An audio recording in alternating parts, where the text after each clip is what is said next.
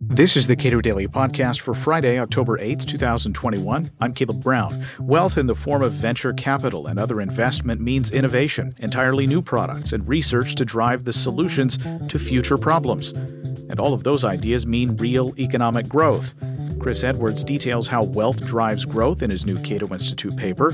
We discussed his research and its implications for taxing and spending. Whenever uh, I hear TV financial reporters talking about the economy and what makes the economy move, overwhelmingly they lean into consumer spending.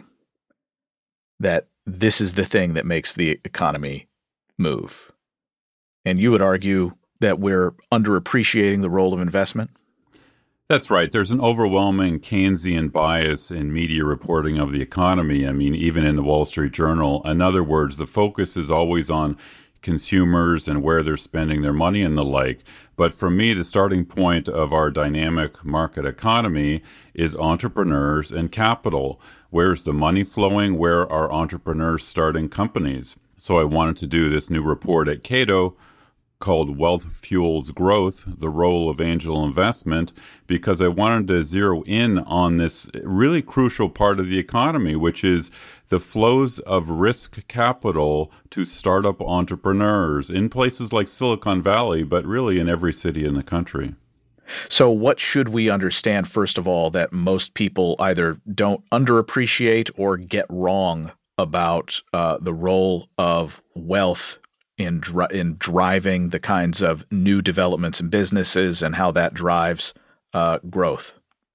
Well, most startup small businesses, like say if you opened a, a, a local restaurant, you may be able to get uh, a bank loan or or money from friends and family to start your business. But in leading edge industries, you know, high tech, biotech industries like that, you can't just go down to the bank and get a loan. You need equity investment from a rich person willing to take a big risk on, you know, a perhaps seemingly crazy idea if you go back to uh, the startup stories and companies like Uber and Spotify and Google, companies that we know now are big successes, initially they seem like kind of crazy ideas, but it was, uh, you know, an individual wealthy person who was willing to take a risk on these startups uh, that led to these uh, great successes.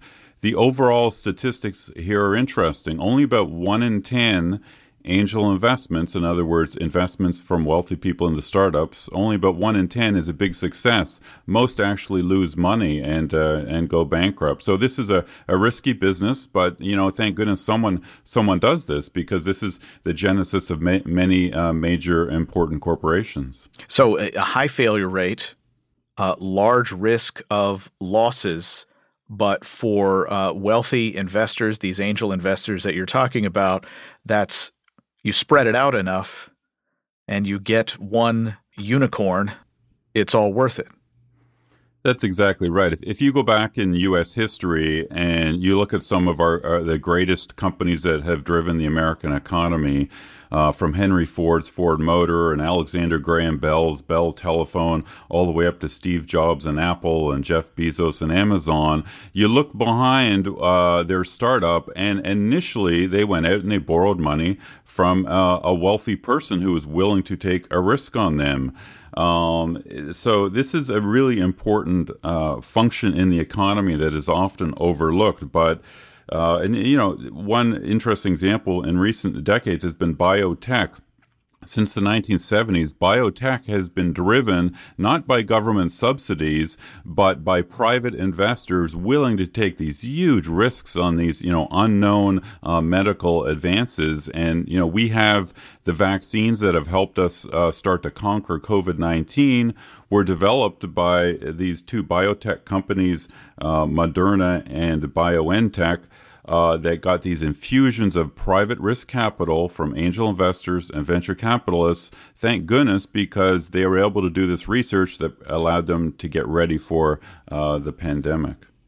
So, uh, when it comes time to for uh, members of Congress to lay and collect taxes without regard to apportionment, um, what do they misunderstand or what do they fail to appreciate? Or perhaps what does their salary depend on them not appreciating Well, the crucial tax policy for these risky startup businesses that angel investors fund is capital gains. Uh, angel investors are willing, you know, always have the option of putting their money in you know, safe big corporations that pay a lot of dividends or into bonds or muni bonds and that sort of thing. But they're willing to take this risk of putting their money into these risky uh, technology oriented startups for the rare, uh, you know, one in 10 chance they're going to have a big win or a big hit, that'll generate a big capital gain. So if you raise the capital gains tax rate too much, uh, these angel investors and venture capitalists as well would not be willing to take such a big risk and put their money into these risky but really important startups.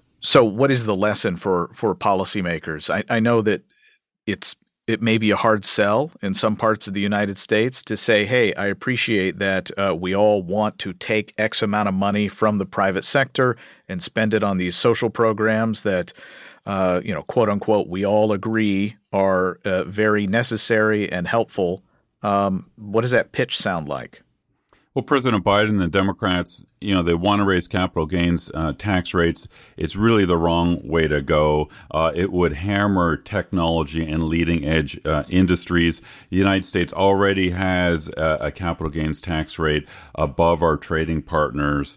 So, it, uh, you know, the government does not raise that much money out of capital gains taxes anyway.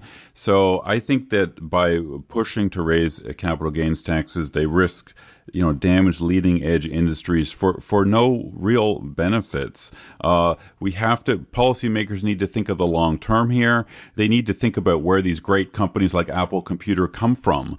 Uh, Apple Computer was just a startup by these two crazy young hippie sort of guys in in uh, Silicon Valley in the 1970s. They were only able to start their company because someone, a rich person back there in the in the late 70s, was willing to take a big risk on them and take taking those big risks, you know, should be rewarded. So we should keep capital gains tax rates low so that money keeps flowing to these growth oriented startups. Chris Edwards directs tax policy studies at the Cato Institute. Subscribe to and rate the Cato Daily Podcast pretty much anywhere, and follow us on Twitter at Cato Podcast.